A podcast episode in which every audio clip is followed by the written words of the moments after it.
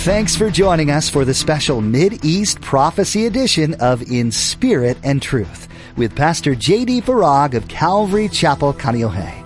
Pastor J.D. shares the Mid-East Prophecy update from an Arab perspective as he connects the dots of current events geopolitically with last days prophecies biblically. It is our belief that the next event on God's prophetic clock is the rapture of the Church of Jesus Christ. It is our hope that these Bible prophecy updates will not only ready you and steady you for His return, but that they will also encourage you to share the gospel with others in order that the rapture will not be as a thief in the night. Do you want to know the truth regardless of how it makes you feel? Not everyone can relate. Many would prefer to hear what they want to hear, even if it's untrue. Today, Pastor JD reminds us that this is a sign of the last days, which is both bitter and sweet. We don't want anyone to turn away from Christ, but we also yearn for his return.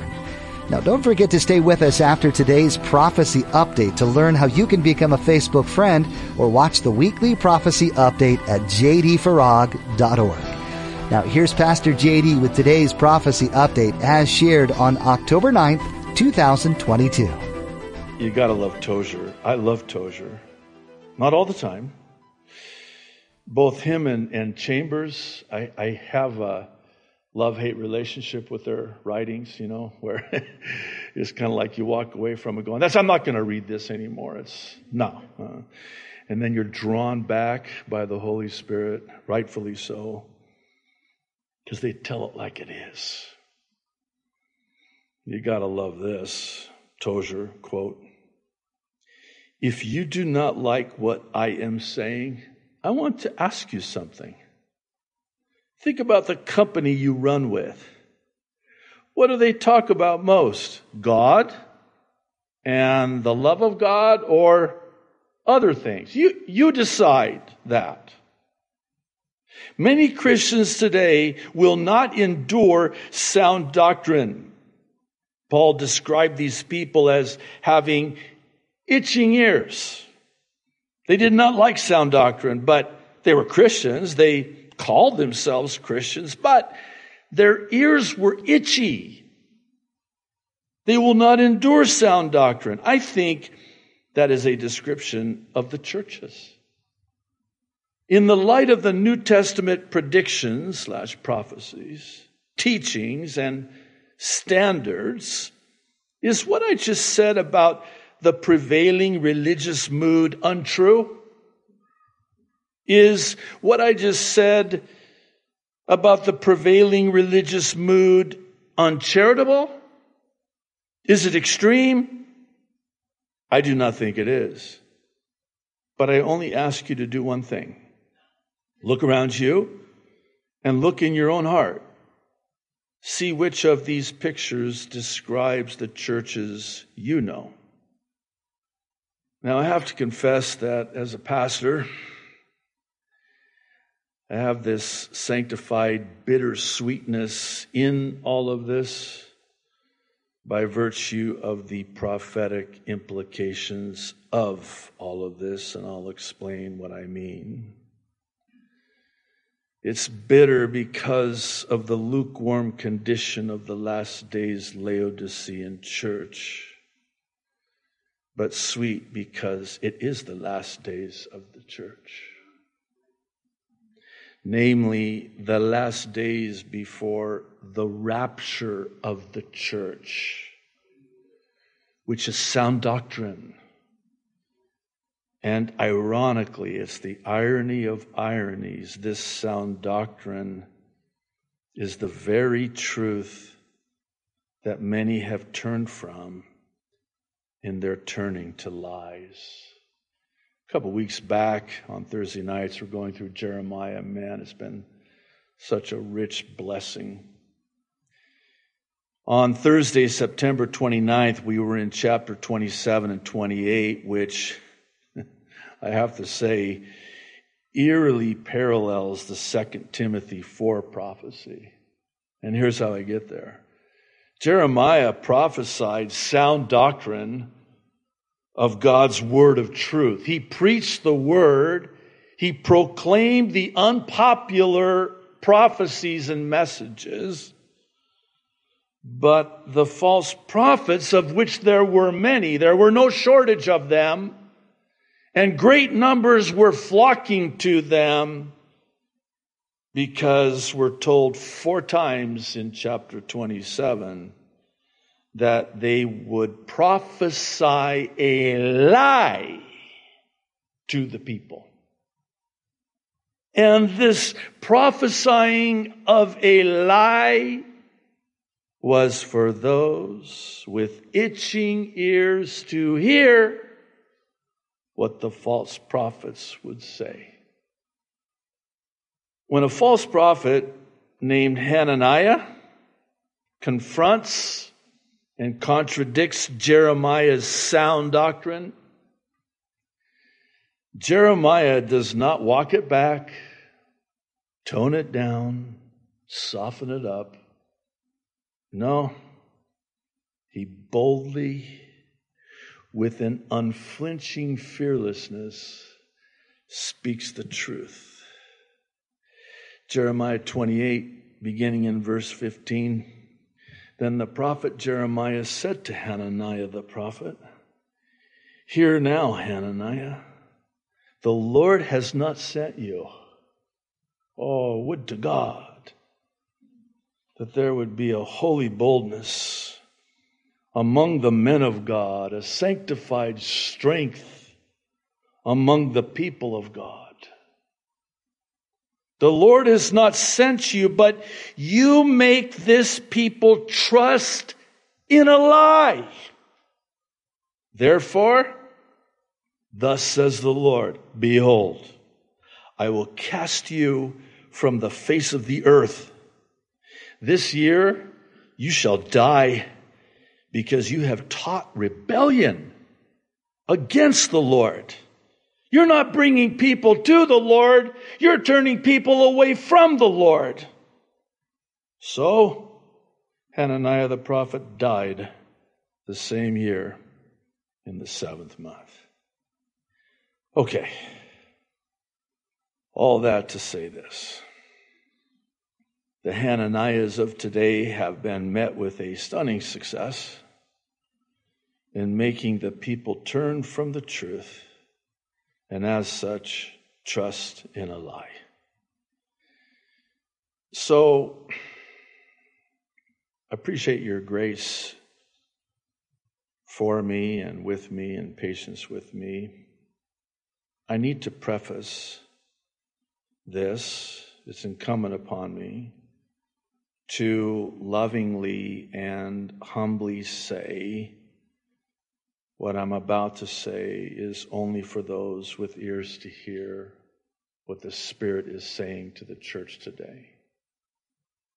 What I'm about to say is not for those with itching ears, it's only for those with ears to hear. And here's why. The Lord has not given me, nor will He ever give me the permission to cease from preaching the whole counsel of God's Word and speaking the truth in love, because of love. Were I to cower and falter like the other pastors, as the statistics clearly bear out, then I would have your blood on my hands before the Lord. And this is Ezekiel chapter 3, verses 17 through 19. Son of man, I have made you a watchman for the house of Israel. Therefore, hear a word from my mouth and give them warning from me. When I say to the wicked, You shall surely die, and you give him no warning, nor speak to warn the wicked from his wicked way to save his life, that same wicked man shall die in his iniquity, but his blood I will require at your hand. Yet, if you warn the wicked, and he does not turn from his wickedness, nor from his wicked way, he shall die in his iniquity. But You have delivered your soul. This is very selfish of me, actually, because I'm trying to save my own bacon here. In all seriousness, I, I shriek in horror to think of ever having the blood of anyone's souls on my hands. All because I shrinked back and refused to warn the people about what's coming. What follows is the truth, the whole truth, and nothing but the truth, so help me God. Truth is the proof in the prophetic evidence, again, for those with an ear to hear. What evidence? What proof? In a word, deception. Deception. Jesus, first thing, deception. Let no man deceive you. The apostle Paul echoes the Savior. Do not be deceived. Number one sign. You're going to know it's the end when there is this deception. It's a powerful deception, as we'll see here in a moment. So powerful is this deception that were it possible, Jesus said, thank God it's not. By the grace of God, it's not. But so powerful is this deception that it could even, in fact, deceive the very elect. That's how powerful the deception is. This deception is the main sign, more than any other sign, that we're at the end. And dare I say that the world today has been deceived and believed the lie, due in large measure to a rejecting and turning from the truth. And this is Second Thessalonians 2, a prophecy and passage I'm sure you're familiar with. Let me begin reading in verse 9 the coming of the lawless one will be in accordance with the work of Satan displayed in all kinds of counterfeit miracles, signs, and wonders, and in every sort of evil that, listen, deceives those who are perishing. They perish because they refuse to love the truth and so be saved. For this reason, God sends them a powerful delusion so that they will believe the lie and so that all will be condemned who have not believed the truth but have delighted in wickedness. If you were to ask me what I thought was the most powerful deception and lie today, my answer would have to be hands down COVID 19. And the reason being is that it has and is and will continue to usher in an injection that many believe, present company included, will ultimately become the mark of the beast prophesied in Revelation during the seven year tribulation. This deception has been planned for many, many decades, but it went into hyperdrive after September the 11th, 2001, by way of what we know as anthrax the little known and much less talked about truth, truth concerning 9 11 is the mandated anthrax vaccine that ensued in the aftermath. Though an experimental anthrax vaccine was in place prior, 9 11 became the impetus to force and threaten military personnel. So much so that the legal battles, reminiscent, by the way, of that which we're seeing today, made their way all the way to the Supreme Court of the United States. One such case was filed in the Supreme Court of the United States against the Department of the Navy. The question presented to the Supreme Court was, quote, whether the Court of Appeals erred in upholding the Navy's decision to remove petitioners for refusing to obey an order to receive a mandatory vaccine. 2001. Ironically, the judgment of the Court of Appeals was entered on September 11th, 2002, exactly one year after September the 11th, 2001. On page five of this U.S. Supreme Court case, which we've provided a link to, it states, and I quote, the Court of Appeals correctly concluded that the Navy had authority to remove petitioners when they refused to undergo vaccination for anthrax before their deployment to an area where the military has determined there to be a high threat for biological attack. The decision of the Court of Appeals does not conflict with any decision of this court or any other court of appeals. Further review is not warranted. Translated, they ruled in favor of the United States Navy and against those who were refusing this vaccine mandate of an anthrax vaccine. It's important to note that one Anthony Fauci was at the helm of this back then and it's evidenced by this September 5th article published by Just the News.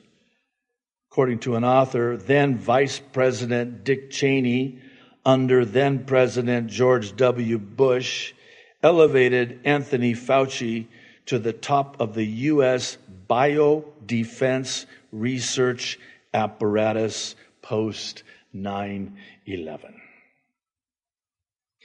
My assistant pastor, Mac, gave me permission to share his experience when given the anthrax injection. In 2001, all deployable units to the Middle East were ordered to have their service members take the anthrax vax, which would consist of three different shots. Once assigned to my fourth submarine USS Boise out of Norfolk, Virginia, I was ordered to take the vax due to our upcoming deployment to the region. We all had to sign what is known as a page 13, which is basically a sworn statement that removes any and all liability from the government while forcing service members into submitting to this or face punitive actions. Since I was not well informed nor thought much about it, having received numerous shots in the past, I signed the form and took the first round of the anthrax vax. The first thing to note was the knot that it left on my arm as well as others for quite some time. If I recall correctly, this knot stayed for at least a few weeks and remained sensitive to the touch. To this day, I remember where that shot was administered. Other than that, there were no immediate issues that I noticed, but then I started having several heart and joint related issues. Both have never ceased and have only been mitigated with medication and surgeries. Specifically, I developed severe osteoporosis in nearly all of my main joints, hips, shoulders, knees, spine, lower and upper. As such, a bone density scan was conducted, and the thickness of my bones had been determined to be significantly below average and continued to be monitored. Both hips have since been replaced. Bone spurs in both knees have been and continue to be treated. I have had three separate heart procedures in order to treat irregular heartbeats and will be on heart and rheumatoid arthritis medication for the rest of my life. My severe conditions have been linked to the anthrax vax, but as a military vet who signed a page 13, I have no ability to sue for any damages. I am receiving disability that includes my major ailments, but there is no telling how many years this has taken off of my life. I never took the second and third shot. Thank God that I did not. Okay, doubtless you already know where I'm going with this and probably even why I'm going there with this, so I'll just get right to the point. The 9 11 deception paved the way for the COVID 19 deception and the proverbial proof is in the prophetic putting of the evidence. As such, I'll briefly address two questions. However, and please hear me, I do so not for those looking for an argument, rather, only those looking for answers. So please, please I make that appeal. Question number one If there were no planes on 9 11, what happened to the people on those planes? Answer There were people on those planes, some of whom made cell phone and or airphone calls. However, they had to have been made from an undisclosed location on the ground and not in the air by virtue of the cell phone technology, certainly back in 2001. And I would even argue present day. I haven't been on a plane since 2019 of my own volition, by the way, that's by choice. And I have no intentions, unless the Lord says otherwise, to ever get on another airplane again. But for those of you that do fly, are you able to make cell phone calls from the plane? Over 1,800 feet of altitude? 100. Not 30,000. I, I, tried, by the way. Oh, you, you have too, I'm sure. You know, they say, make sure all your devices are turned off. I'm, I'm like, why? Oh, because it interferes with the signals. Oh, well, I forgot to turn it off one time. There was no interference. Oh, come on. You're laughing because you did the same thing. So what did you do? You did what I did. You looked at your phone like, oh, hey, oh, it's on. Oh, it's on an airplane mode. Oh, no service. We're 10 minutes into the flight. No service. We're maybe 2,000 feet. No service. The end of the world is going to happen, and it might be closer than we think. There's much happening in the world around us that ties into the predictions made in the Bible. With the number of events occurring, though, it can be difficult to keep up with it all. Pastor JD Farag has taken it upon himself to help us out with that. Each week, Pastor JD takes an in-depth look at what Scripture has to say about the end times and then pairs them with the current events of the week. These Mid-East prophecy updates are available for free to you through our website in spiritandtruthradio.com. You'll find them as well on our YouTube channel and we update them each week to give you the latest information. These messages are useful to us to be able to keep Jesus' ultimate kingdom goal at the front of our minds. Jesus came to earth to offer love and forgiveness to each person. He completed his mission when he died on the cross for our sins and then defeated death by rising again. Jesus has charged each one of us who confess to follow him with a simple task. Go into the world and share the good news of his life. As the end draws even closer, we need to adopt a sense of urgency in getting the word out. We hope you will use these Mideast Bible prophecy updates to draw closer to Jesus, allowing Him to speak through you to the world around you. Once again, you'll find these prophecy updates by visiting inspiritandtruthradio.com and clicking the link to our YouTube channel. Join us again for truth from God's Word right here on In Spirit and Truth.